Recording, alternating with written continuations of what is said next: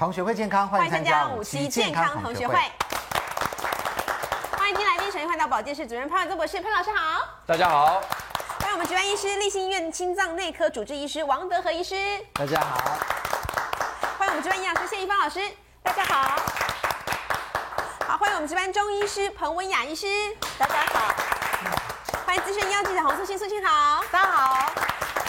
好，最近天气真的逐渐啊、嗯呃，逐渐变冷了。是。大家有没有想过，其实我们人真的是蛮奇妙的。嗯。有这个血液循环系统，我们把养分呢，呃，输送到全身各地，然后呢，再把一些废弃物呢，再送回来。嗯。所以这个过程呢，的确是蛮重要的。对。等于是我们的维生系统的很重要的一部分。嗯。那这个血液血管呢，还要抵抗地心引力，最远端打回来，哎呦，实在是非常的困难。所以到了冬天，大家有没有发现，有的时候如果手脚冰冷啊，那就是血液循环比较不好。是。而且全身好像百分之七十的血液循环是集中在下半身。哎呦，真的，所以下半身很重要哎。对啊，尤其哦后面小腿的部分 很可怕。结果有专家研究呢，就发现这个小腿肚啊，尤其是影响到这个我们血液的循环啊。嗯，所以跟心脏也有关系。对，跟心脏也有关系。所以小腿呢被称为这个我们人类第二个心脏。嗯，那我们平常都顾到第一个心脏，第二个心脏就忽略它了。对哦，要观察它一下。对，而且中医我们发现呢，也非常的有非常多的方法跟研究，是针对小腿的。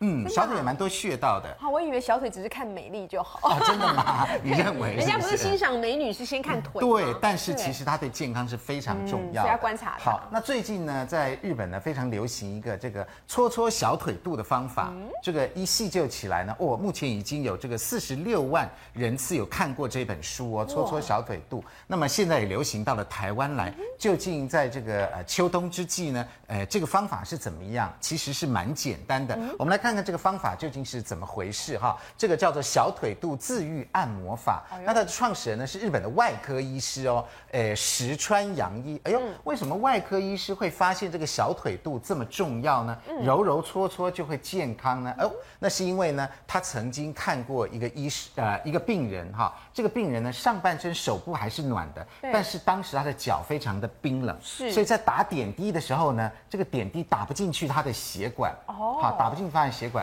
然后这个呃石川洋一医师呢就很本能的下意识的就去按摩了他的脚部，因为他发现哎，这个这个这个病人脚怎么那么冷啊？就按了以后呢，按了大概这个十分钟左右，哎，发现那个点滴不但打了进去，那个病人的脸也逐渐红润起来。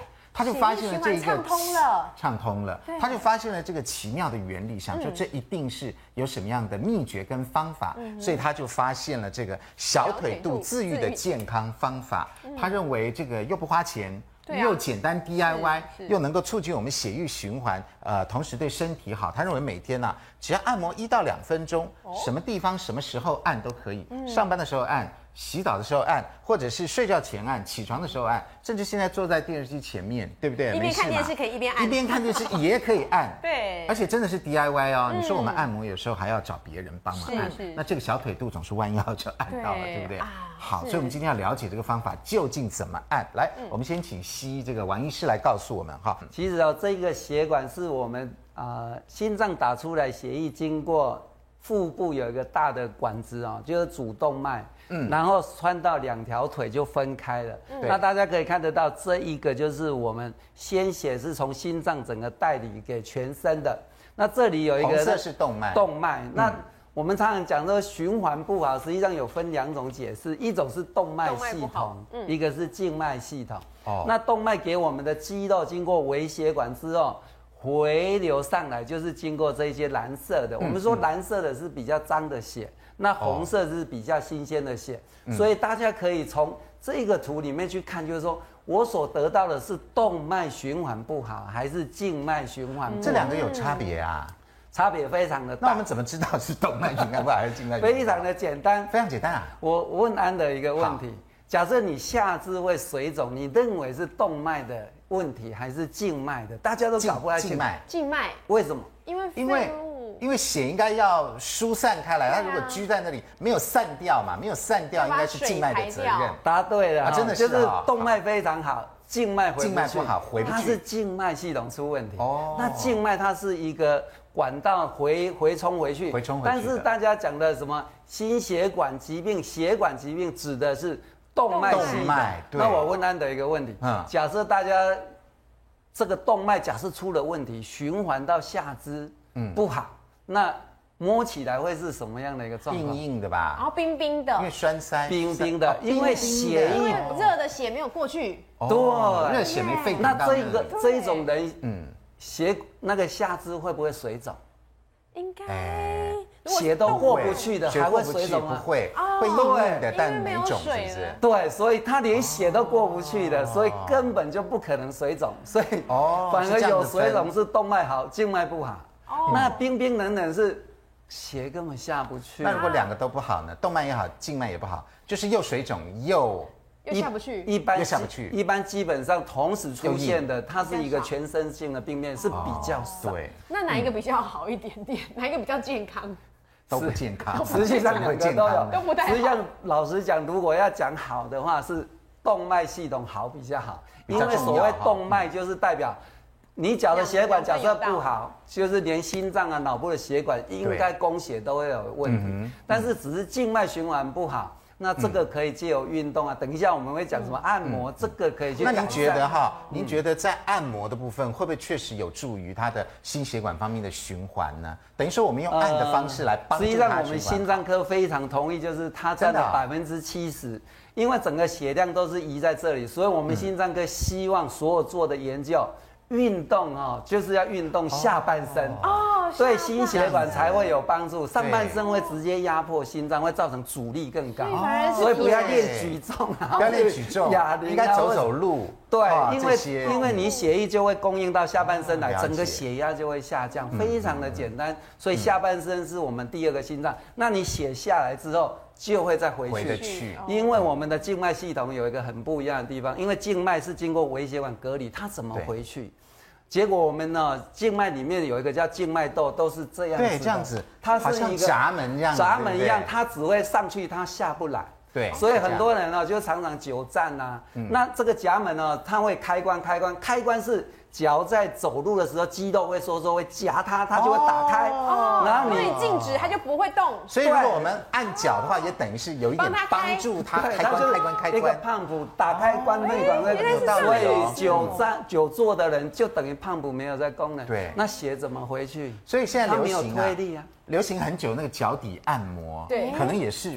多多少少有那种那种力道对吧，帮你的静脉。所以你你在按摩脚不能从上面大腿按下来，因为方向对，都要这样按上去。如果要好看的，更重要就是稍微垫高一点好，有一点地心引力往下再按更快，就不会那么按的。其实今天当你再大一点的时候，你应该也就不计较那个问题。不行，因为每个人的脚都差不多。不行，我到八十岁还是。其实王医师刚才讲一个很重要的事情，就是先得区分你的脚的问题到底是动脉的问题还是静脉的问题。因为比如说啊，之前有些人就会觉得说，哎。那个听说那个静脉曲张穿那个压力袜很好啊，因为可以帮助血液回流干嘛之类，对不对？就就穿，就他没想过说，其实他可能是那种糖尿病的血管病变，所以他其实脚，所以他们那种是动脉已经有问题的，你把它压力很大，其实他反而会更糟、更缺血，对不对？所以那个连袜子或者运动都不能乱穿，对，因为那是医学。对，因为很多人呢，就就是讲说，常常去看医生，说什么脚肿啊，或什么都分不太清楚是动脉静脉。了解了。然后就是说，哎。脚有一点肿，我们脚不是要抬高嘛？是，血液就容易回流。万一他动脉有问题，抬高那个脚，抬高更糟了，就白掉了，完全没有显色。那一种人反而是要坐坐在椅子上。所以我们要先分辨清楚，像刚医师问我们的，先分辨清楚是动脉问题还是静脉问题。好，所以王医师教我们这个第一招，先分辨清楚是动脉问题还是静脉问题。接下来我们就可以能够了解了。哎呦，小腿肚又热又僵硬，可能是什么问题？如果是冰冷又僵硬，又是什么问题？对不对？比较对，那。从我们刚才那个理论上来猜哦，就是小腿肚又热又僵硬，就是有胀的感觉。对，第一个它有可能是动脉的问题嘛？应该是静脉。静脉。对，你们大家都很聪明，所以如果所谓静脉栓塞，就是有一个血块堵在那里回不去。那因为我们的。腿有一个很重要，它有一个纤维组织把我们整个是腿是包起来，嗯、里面的容量只要被扩张，就会觉得很紧，哦、所以这个一看就知道是静脉的问题。哦、然后如果到时候热到哦，甚至有时候发烧，大家知道蜂窝组织炎，静脉循环不好也会产生这个。哦、但是你这一个常常在我们医学上就是厘清。是蜂窝组织炎，因为肌肉皮肤发炎会肿又热，然后或者是静脉回流不把血堵在那里，当然就肿肿硬硬的，所以这个就是静脉。然后看到这个小腿就冰冷又僵硬，那大家会想，它有可能是动脉还是静脉吗？动脉。动脉吧。对，因为冰的，连血都过不去，血过不来了，来不了。怎么可能会有呢？因为我们血的温度是温暖的，你只要摸到那冰，就是血没有过去，非常简单，所以很容易就厘清说，我今天是要来看静脉，我们也是看血管的。但是常常很多人说我是动脉循环不好，但是一般民众都不知道，都会觉得说啊循环就循环，也不知道是动脉还是静脉。所以现在经过王医师这样解释，要厘清了，就知道了。对，所以像刚刚那个呃日本医师那个病人。躺在那里，他摸到的是手脚冰冷，冰冰的，所以经过按摩以后，基本上就活络了他的血了，所以它是动脉，对不对？对，它是动脉，是动脉的问题。聪明，对对对，然后就循环好了，那个针呐就能够打下去了，是脸也红起来了，所以动脉循环就对，它就可以启动，对不对？所以你的血一下去下肢，就要想办法让它回到心脏，才会构成一个循环。那我们心脏啊，整个打出来，它面临到下肢，嗯，就是你如何让小腿，所以小腿非常重要，就是整个下肢。如果能够回得去，它就会构成一个很大循环。嗯。好的，好。那在中医方面呢，对于这个小腿肚呢，其实也非常有研究哦。嗯、我们来看看哈，那中医基本上认为，这个小腿肚不只是小腿的问题哦，嗯、还包括了吸收的系统、内分泌的系统、泌尿系统、消化、神经、排泄系统。哎呦，一下包那么多哦。对啊，除了说第二个心脏，我觉得它是包括了人体的六大系统。嗯、你看它内外侧还有不同的经络相对应，嗯、除了本身的动脉跟静脉，其实它们相交的地方还有一些微血管啊。神经甚至旁边的骨骼肌肉，所以中医把这个巨观的方式都考虑进去，而且很明确的告诉你说，内侧就是跟脾经、肝经、肾经有关。所以如果你本身对内侧。跟脾、肝、肾三条经络有关，对，假设你本身脾胃不好，消化吸收功能不好的话，也会影响到小腿肚。所以有人常常只是哎吃个麻辣锅，然后就胃抽筋，哎小腿半夜突然在抽筋，其实是脾胃的问题。所以要按内侧。对，所以可以按内侧来解决这个问题。那如果说像外侧，我们一般都是要建议由下往上按摩，哎、嗯，可这两条阳的经络怎么会是由上往下走呢？啊很奇怪，对不对？它是由上往下，哎，对，其其实经络就是这样，它有这样血液循环，外侧由上往下走之后，从内侧由下往上回来，所以它是一个循环的。所以我们如果有时候一直由下往上按摩、按摩、按摩，觉得都是没有办法有效果的时候，外侧轻轻的由上往下，轻轻的抚摸，嗯，对，让阳经的这一些营养成分跑到脚底的时候，效果就会更好了。嗯哼，好，那还有后侧哦，是后侧是大家的整个膀胱经，对。后面这一片膀胱经是大家排泌尿系统最重要的事，嗯、所以如果说有时候会夜尿或是足跟会痛，我们就会说啊，这是属于肾虚的现象，哦、因为它是属于。足太阳膀胱经的经络，所以我们可以按压这个膝膕窝的这个位置，对，由上往下来做这个经络的刺激。好，那经过这个解释以后呢，我们就知道说中医对这个也是蛮有研究的。好，那所以今天这个按按小腿肚、搓搓小腿肚呢，是不迟疑，我们现在就赶快来 DIY 一下。来，我们请这个呃彭医师。来教我们究竟要怎么样 DIY。好，我们现在赶快来教教大家怎么搓搓小腿肚。这个呃，彭医师是不是有什么特别的诀窍？现在告诉我们。是我们在做脚底按摩的时候，哈，小腿肚一定要记得它的方向是由下往上。下往上。对，那所谓的下往上是什么意思？就是足跟后面这个阿基里斯腱。阿基里斯腱是那个凹下去那边吗？对，就是我们垫脚尖的时候，后面这一条很紧很硬的筋。哦，我们可以用力捏捏看。骨头的后面这里。对，后面这边有一个筋，我们在走路的时候上下会动的这个筋。那这个阿斯里斯腱哈，阿基里斯腱是我们身体最硬的一条筋。那我们的方向就是阿斯里基。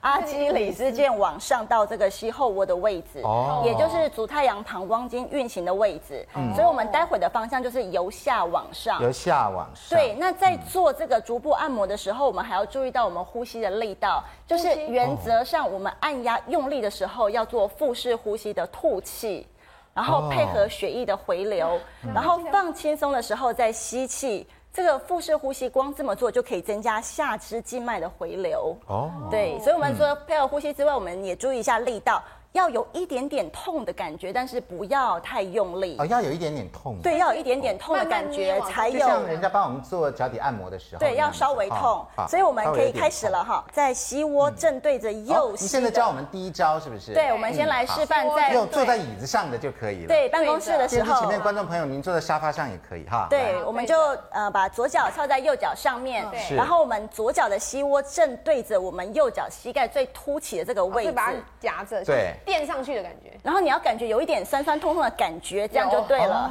有，好，那我们现在开始了，所以我们就开始上下来按揉我们这个小腿肚正后方这个膀胱经的另外一只脚的骨头来按。对，记得配合呼吸喽。对，膝盖按，对。对，那我们在做的时候就可以配合吸上吐下，吸上吐下。嗯，原则上这个没有办法快，要稍微有一点力道，然后要稍微和缓，才有办法按摩到比较深层的这个肌肉，对，对，跟血管的循环。然后在按摩的前后，其实我们也可以多注意，就是说可以喝点水来帮助代谢，嗯，避免就是在按摩之后这些毒素的排出会有困难这样子。好，这个阶段我们先教到这里。电机前面观众朋友可以待会儿利用广告的时候再多做一下，这个是很简单的。那另外还可以用手部的哦，究竟怎么样做呢？广告回来就告诉你。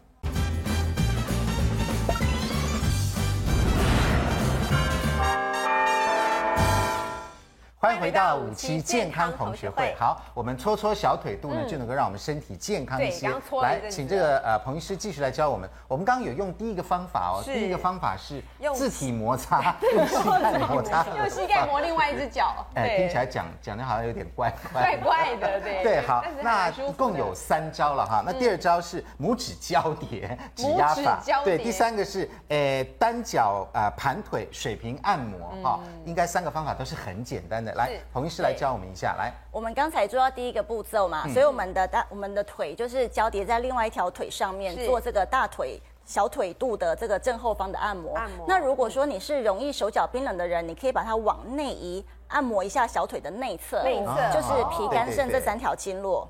如果说你是很容易头痛或是有睡眠的问题，你就把它往外移，外移，对，可以按摩偏外侧这个经络，效果也不错。感觉我膝盖好好用。对对。那如果说你觉得这样子盘脚你会觉得不舒服的话，我们可以利用我们的双手，我们就双手交叉，拇指交叠，然后放在我们的这个呃小腿的位置。那交叠交叠的这个拇指就按住我们大腿。这边呃，按住我们小腿肚最凸起的这个位置，哦、然后我们就是由下往上，由下往配合着呼吸，吐的时候按，哦、吸的时候放，哇，吐。等于是用捏的方法哦，对，很像是用帮浦的力气，嗯、帮助我们的小腿肚来做运动，然后一边按一边配合呼吸的吐纳。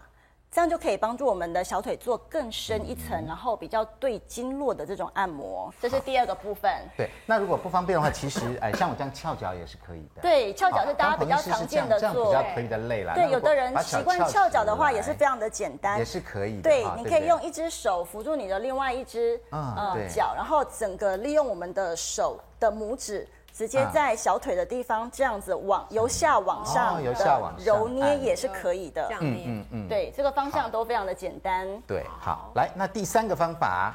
第三个方法就是翘脚的方法啊，就是我这个方法。对对对，刚好安德哥就说，其实翘脚方法是非常容易实行，而且大家会比较好做，顺便也可以按摩到我们比较偏内侧皮肝肾这种比较呃属于阴部的经络，因为这些经络哈其实是支撑我们的。肌肉主要的穴道，因为中医讲说脾主四肢肌肉，嗯、所以脾经比较虚弱的人，他不但容易拉肚子、四肢冰冷，他的肌肉也会比较松软，嗯嗯，就会像之前讲说比较容易偏肾脏病，嗯，超软的，冰冷又松软，就是比较 偏肾脏有问题啦，嗯，是。好，所以这是三个这个诶、欸、搓搓小腿肚的方法，嗯、那其实还有一个更简单、更简单的方法，来，请四位大家都站起来。好，这从书上面学来的，也就是说呢，哎，我们只要踮脚跟，基本上我们肌肉就收缩了嘛。踮脚跟再放下来，踮脚跟再放下来，二十次。也能够达到这个搓搓小腿肚的方法。小腿好酸哦。对，有没有？哈，感觉像筋有拉起来的。对，王医师，你觉得这样也可以嘛？对不对？对，非常好。这个就是我们在我常常去跑步之前，在热身就是做这个。拉筋的动作就是这个。这样子，这样对我们血液循环也是可以的，是不是？就踮脚跟。那是不是是跟有一些人坐着啊，然后把那个脚趾头往内压？哦，这样子应该也是可以。对，就是说常常大家讲经济舱症候群，就坐着飞机也要这么做，也这样子动脚，也就不用起来走路了。对，因为这样也是等于我们在。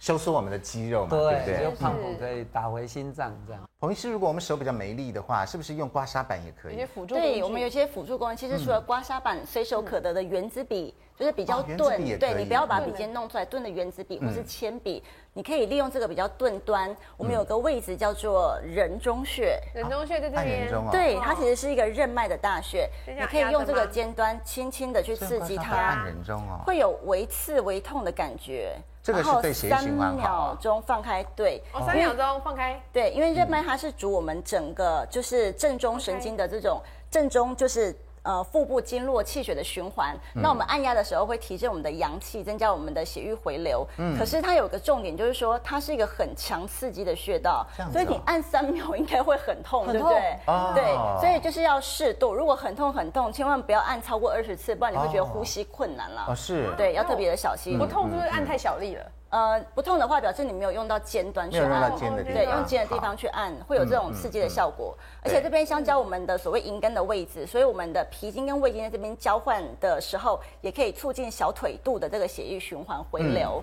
对，当然我们利用这个对刮痧板更好用了。如果说你的手很没力，那我们就是找到内侧，刚刚讲这个三阴交的穴道，我们都知道内侧就是脾肝肾三条经络嘛，那它交汇的地方就是在这个内踝上四指的位置。在胫骨的这个后缘会有一个酸胀的点，嗯，大家用力按有个酸胀的点，那这个点我们可以用这个尖端刺激它，然后有用我们的刮痧板跟皮肤倾斜大概四十五度的角度，哦、由下往上单一方向的轻刮，嗯、以感觉有点痛又可以忍受这种力道，嗯，然后均匀规律的配合呼吸，然后。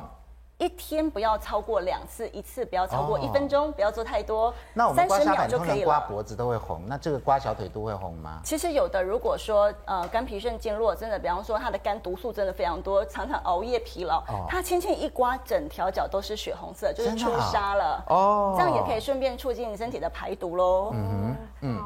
侧面、后面都可以来使用，刮痧也可以，对不对？用刮痧板的方式，这是第四个方式。好，我们谢谢彭医师跟素卿的示范。好，来，最重要的，其实我们刚刚用这个自体按摩的方式，或者刮痧板的方式来按摩我们的小腿肚，其实我们都忘了，我们平常走路也是在用我们的小腿肚。哎，没错，安德讲到了非常大的重点，因为人类从四只脚在地上爬，嗯，能够站得起来，嗯，我们就主要就是设计成刚刚那些动作，因为你要能够直立。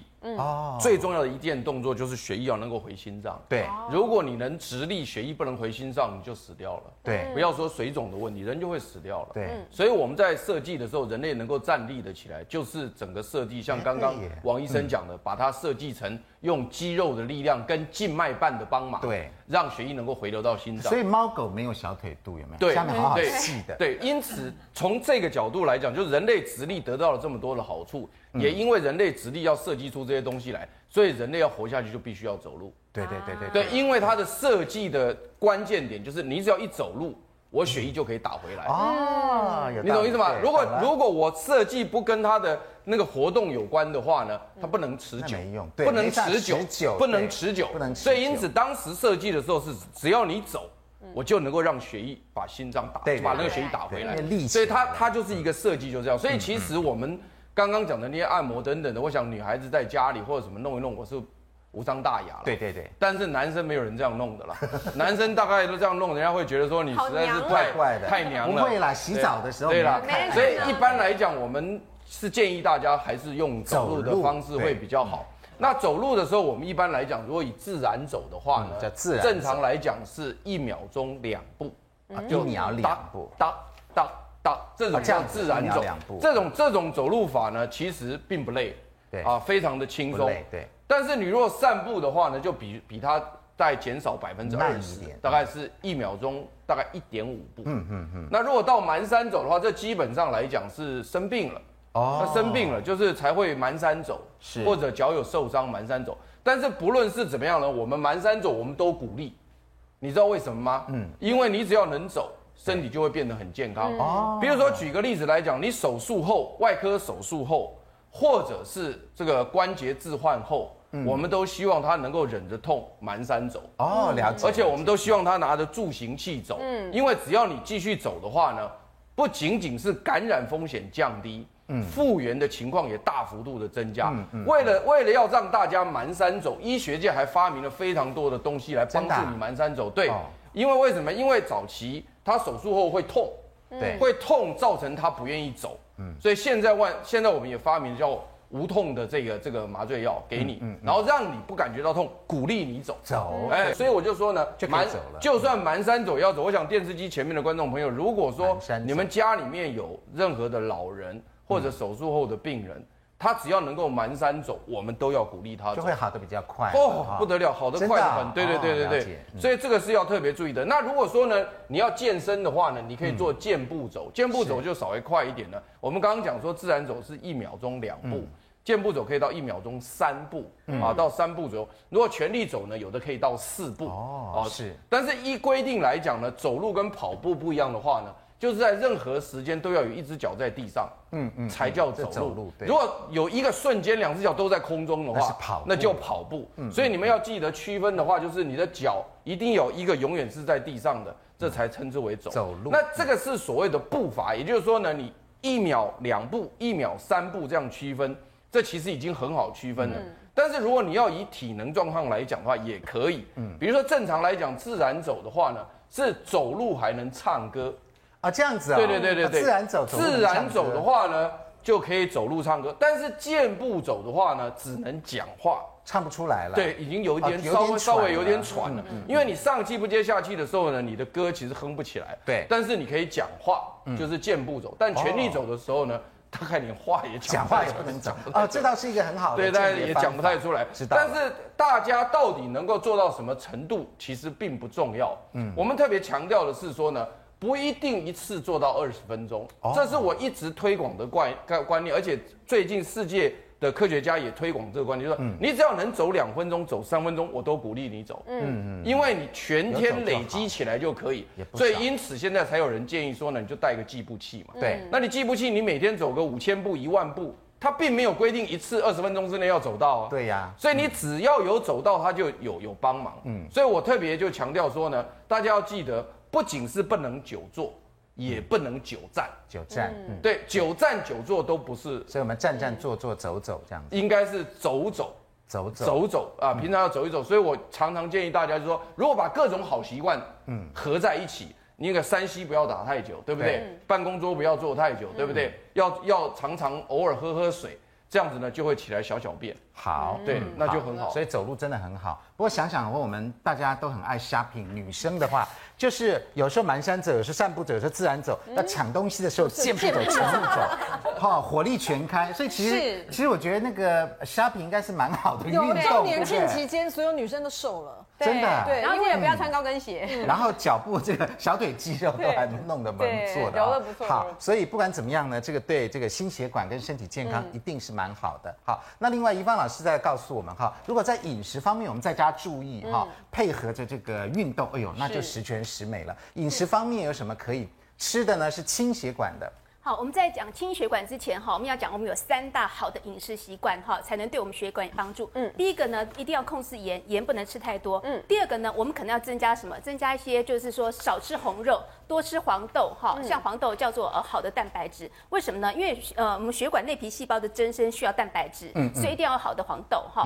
那黄豆呢，除了是说它本身有好的蛋白质之外呢，它还有大豆异黄酮。嗯，像如果说纳豆的话呢，本身还有一些纳豆激酶，其实都能够帮我们清血脂、降血脂的。那皂素也能够帮我们降血脂，所以黄豆对清血管来说是件好食物。再来呢，就是我们要多多吃蔬菜哈。嗯，那蔬菜有很多种哈，不同颜色蔬菜有不同颜色的效果，譬如。说苹果的话呢，苹果的外皮它里面含花青素，叫苹果多酚。苹果多酚是很好的抗氧化物质，这抗呃这抗氧化物质能够让我们的胆固醇比较不容易被氧化，嗯、所以对我们血管来说是好事哈。那再来苹果呢，里面还有所谓的抑制淀粉吸收的淀粉酶哈，抑制淀粉吸收的酶，所以它等于是说，接下来我们吃下去一些淀粉东西比较不容易被吸收哈。所以苹果的话其实是很好的清血管的东西。嗯，那再来呢，像香菇也是一样，香菇呢里面还有一些所谓植物固醇固醇类。也能够帮助我们降低胆固醇。那番茄最好的话，它里面还有茄红素。我们知道茄红素呢，它可以预防一些血栓的形成，而且呢，它能够捕捉一些让我们的坏的胆固醇比较不会氧化哈。嗯。那再来就是像海带呢，海带里面含海带多糖，呃，就是海藻多糖。那海藻多糖呢，本身呢能够就预防血栓的形成，嗯，而可以降低血液的粘稠度。那黑木耳呢也是一样，它里面多糖体有帮助。黑芝麻就是芝麻素哈，那本身呢它是阿法次亚麻油酸比较多，所以可以让呃血液管的弹性平滑，因为它能够促进刺激平滑肌收缩，也能够降低我们的就是让我们血管比较有弹性。嗯，那茄子呢最主要里面含有很多很好的花青素哈，那个花青素呢甚至呃这些东西。呢，其实是呃能够帮助我们减少呃自由基。好，另外茄子里面含有维生素 P，也是跟血管的弹性有关系。嗯，所以这些都是好的，对我们心血管来说是都是好的食物。所以有这这十种食物。是，但是玉米虽然好，玉米唯一的缺点就是淀粉类。啊，我们一根玉米的一碗饭，大家记得喽。对，哎，对，这些其他的不是淀粉类，是，但是玉米特别注意一下，这不能吃多。是，嗯，好，所以怡芳老师带给我们清血管的十种好食物。另外，现在这个冬季到了，大家有没有发现呢？有一个植物叫做洛神花，嗯，是刚好是它的季节哦。听说洛神花也能够清血管，对我们的这个降血脂是好的哦。另外还有鸡汤，冬天也要喝鸡汤嘛，对不对？究竟这两样东西真的也能够让我们这个血液能够顺畅吗？广告回来就告诉你。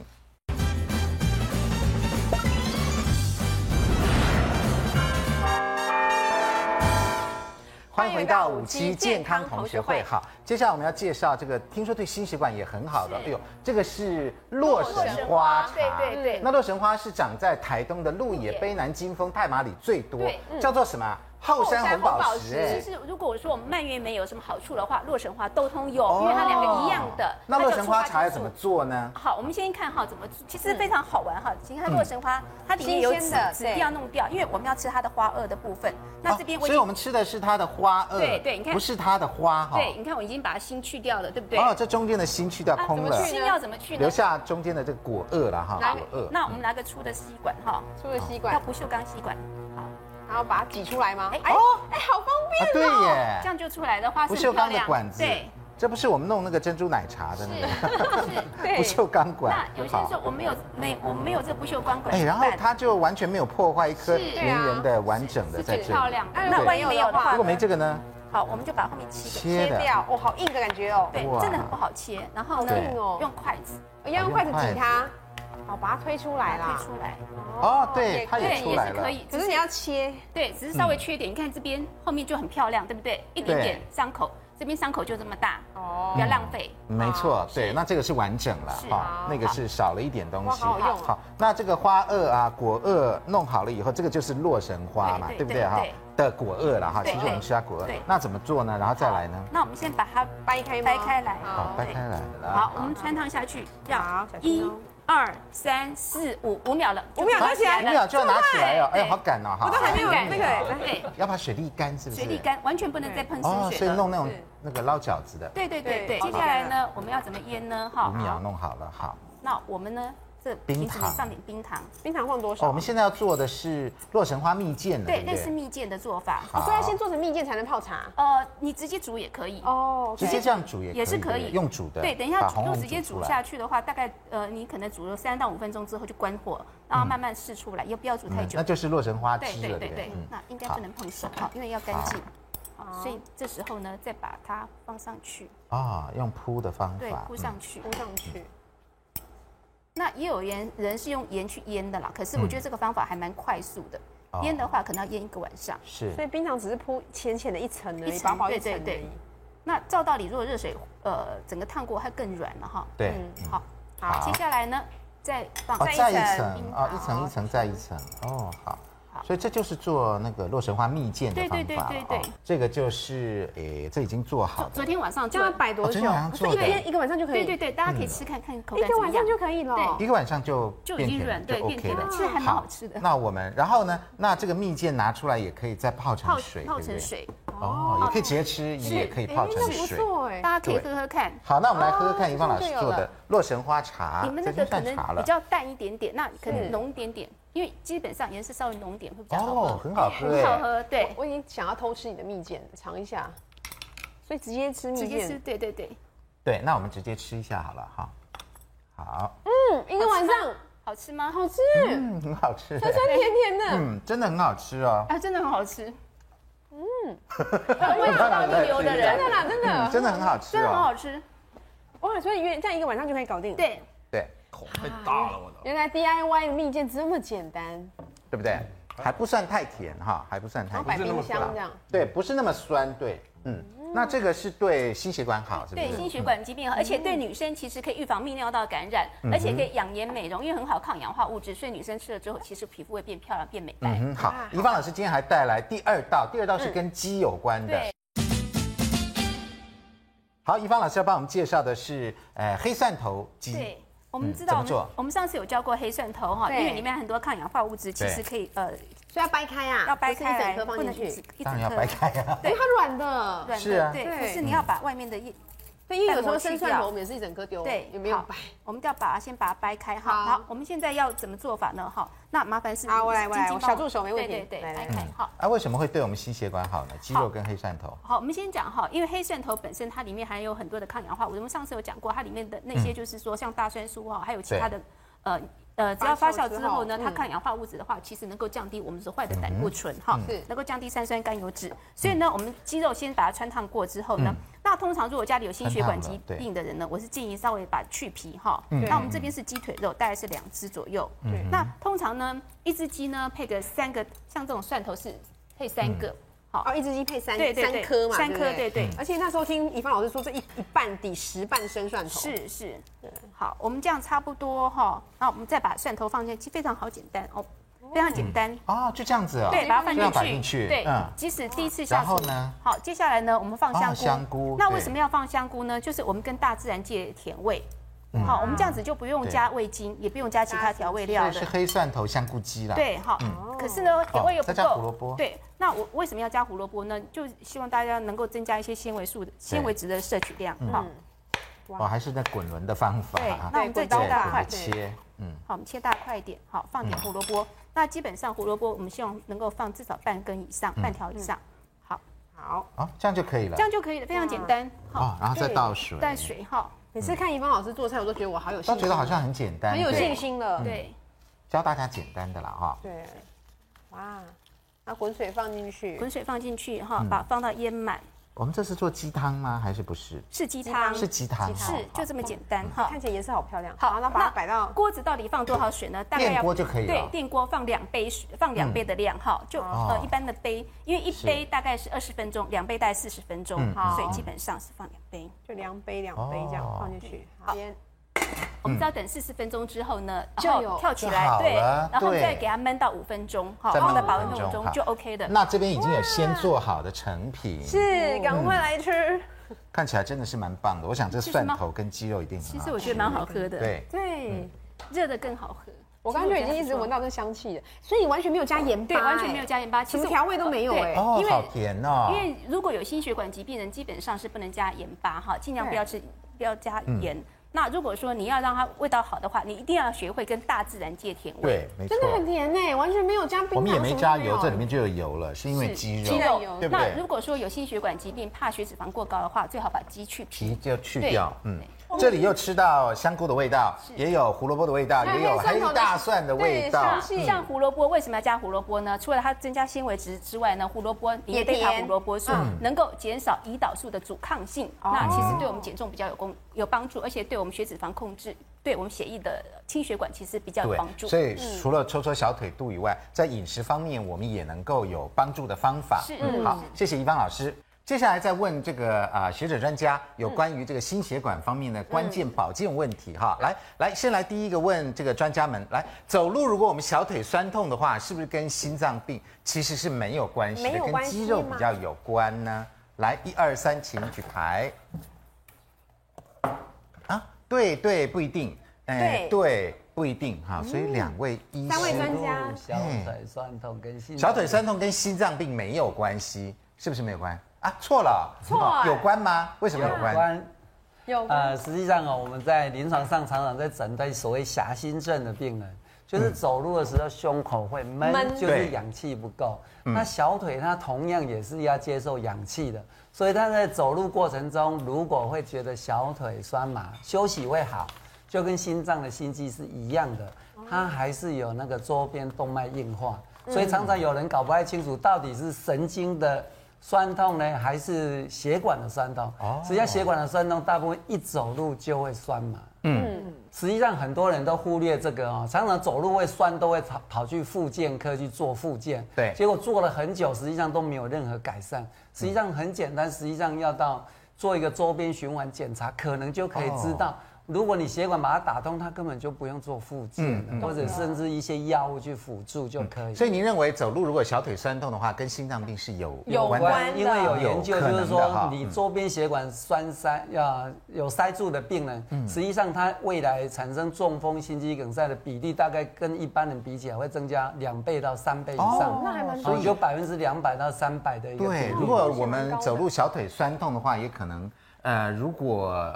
心里面有疑问的话，可以去看看医生嘛。嗯、来，我们来看一个案例哈。嗯、洪太太近年来开始发现两脚走路的时候，哎呦，又酸又麻哟，哎呦，还有麻的感觉哈。嗯、然后呢，以前是可以自行到离家不远的菜市场买菜，但是最近中途却要休息两三次，每走一小段路就会脚酸，甚至严重的时候小腿腹会疼痛。那休息以后会改善一些，但是逐渐逐渐的呢，有连休息的时候都有双脚酸痛的现象喽，还有脚趾脚背会冰冷，伤口不易愈合。嗯、那经过询问病史跟这个医生的检查以后，认为可能是下肢动脉阻塞。哎呦，这个就是心脏方面的疾病哦。因为我们常常讲说，血管是全身连在一起的。嗯、你的腿的血管塞住，嗯、难道脑部心脏的血管会是好的吗？啊、哦，对，应该是是一样的病。嗯、所以我们一般在心脏科里面，我们常常讲说是全部血管的治疗。所以，我们今天介绍那么多保护什么循环，实际上是保护全身，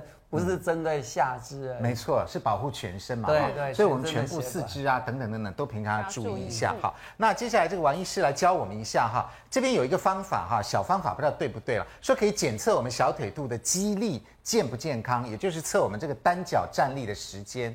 那么听说呢，如果单脚站立不能够超过二十秒的话，嗯，那就表示你的那个脚步年龄可能已经七十五岁哦，真的。嗯、对，那如果呢，如果能够站立这个超过呃一百二十秒，就是大约两分钟以上的话，表示哎呦小腿十分健壮有力，这样成立吗？这样 OK 吗？对，这个应该能够做到这个什么很建立的，应该是平常在训练，真的。那你要教我们做做看，我们帮你算算看，你你的脚是有没有七十五岁哈？啊，单脚站立。哎，对，我们只要双手叉腰，然后另外一脚能够站立站立，然后自己哦算时间，看能够哎看二十秒以上，就是不会倒下来这样子。怎么办？我五秒就脚站 立了，是不是八十五岁了？我应该有二十秒了吧？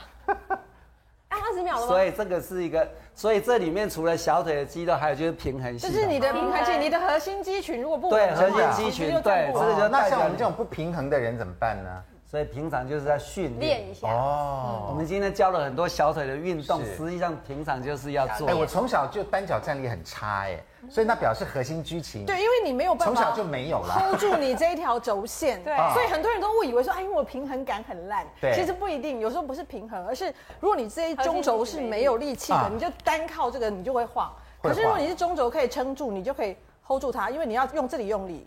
哦，嗯，所以这个平衡系统除了刚才测小腿是眼睛张开。如果大家可以把眼睛闭起来，又可以站立，那就是脑部的平衡性。哦，大概本来还可以站五秒，现在只能站三秒了。对，闭眼睛就很可怕。对，真的闭眼睛就难了。对，就更难了。所以大家可以试试看看啊，这个常常在做健康检查，这是一个非常重要的检查。好，那王医师看你平常这个怎么样？你闭眼睛啊，来闭眼睛，好的，来快点来加油，来一、二、三。一秒钟，两秒钟，三秒钟，你看，我 我闭眼睛，心脏科的也是三秒而已。好，那我们彼此一起加油了哈。好，接下来再问专家一个问题：大腿粗的人心脏比较好吗？哎，是吗？这个问题没考虑过。哎，这个就是大腿粗的人立刻就举了圈圈，至少他要有点好处吧？总不会只是站得直而已吧？没有，我觉得狮子跟老虎在后面追我们，我们跑得比较快，你们会被吃掉，逃得比较快，对，我们的生存活力比较大，对。但是潘老师跟怡芳老师说不一定，来，潘老师帮我们回答一下。哎，我们本来讲这样这样想想，对呀，那这样子肌肉比较好嘛，但是心脏不一定啊。你其实你在讲的时候，你就已经开始心虚了。为什么？为什么你知道吗？谁告诉你大腿粗一定肌肉多？难道没有人肥肉多吗？哦，基本上这样的出题都是，基本上我的答案都会是错的了。真的、啊？除非是你有特别叙述说他的腿部肌肉很好的，嗯，心脏较好，这样我就会对。哦，了解。所以因为你你你讲话一定要不能够有那个缺陷，嗯，你像这种东西有缺陷就不行。而且基本上来讲，我们从头到尾从节目到现在，嗯，都在讲小腿肚。对，你现在突然间跳到大，一个大腿，你这个东西哈，有点跳痛的感觉。了解。其实事实上应该是真正重点还是在小腿肚。小腿还是在小腿肚，因为我们的血液一定是会地心引力是打到最下，打到下面。所以你去看看，你水肿也都是水肿在最下端。下面没有人说是小腿不肿，只肿大肿大腿。没有，那蚊子叮到，那蚊子叮到。对对对。所以一般来讲，我认为。粗的人不见得是只有肌肉，对对，他可能有肥肉。那如果是肥肉的话，这个这个可能是心脏更差，有更差。对，没有没有没有，这非常差，非常差。所以我小腿肌肉多的话，小腿肌肉多的话，基本上心脏会比较好。为什么呢？小腿肌肉多，因为因为第二颗心脏有在帮忙嘛。对对对。第一颗心脏把血液打下去，对不对？第二颗心脏把血液打回来嘛。那就等于说呢，投手跟捕手互相配合的很好啊。对不对？那这一场球就赢了嘛。了解。对不对？那如果投手投的很好，那捕手都漏接，然后球也不投回来，这一场球就输了。本来我跟素清还蛮悲观的，其实潘老师这么一讲，又燃起希望。因为我们是大小腿肌肉都多。对，我就说告诉你，我除了先发投手好，我后背那个关门的投手也都很好。看也不错。没错。整个从中继有没有到 closer？哦那你的人生应该是全垒打没有问题了哈。等下广告时候测测你单脚闭眼看能多久，好不好？超过三秒就赢过王医师了啦。好。来，接下来再来问同学一个问题哈，如果我们心跳好坏，是不是可能罹患心脏病了呢？进广告，广告回来就告诉你答案。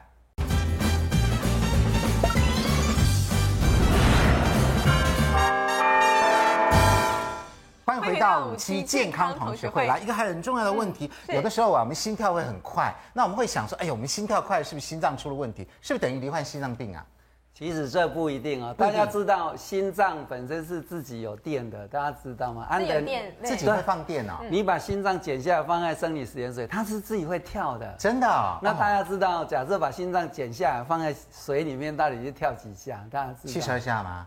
大概七十到八十下哦，七十到八十下。然后呢，它的快慢就是由我们的脑部下指令，我应该是慢踩刹车，还是应该快？哦，所以心跳快不一定表示心脏出了问题，对，它接受了脑部的脑部的一个很大的讯息，或是一些什么荷尔蒙的影响，它才会快。所以大家讲说心跳好快，我们在心脏科常常会遇到这样的病人。对，那请问大家有没有人自己会量自己的心跳？很多人不会把 就算码表然后按吗？嗯，对，但是很多人不会，实际上就是我们的大拇指往往这边往下弄，就可以摸到自己的脉搏。非常重要就是你必须先跟我讲，他的脉搏是一分钟几下，这个非常的重要，就是嗯几下算有问题。我们的所谓的六十到一百叫正常，一百以上还是快哦。哎，那有人说心跳慢的反而会活得比较久，对吗？对，因为心脏哦固定它跳的次数就会终止，所以跳越慢只有一个副作用，就是，所以有的运动员很厉害，他心跳是慢，对，所以我的。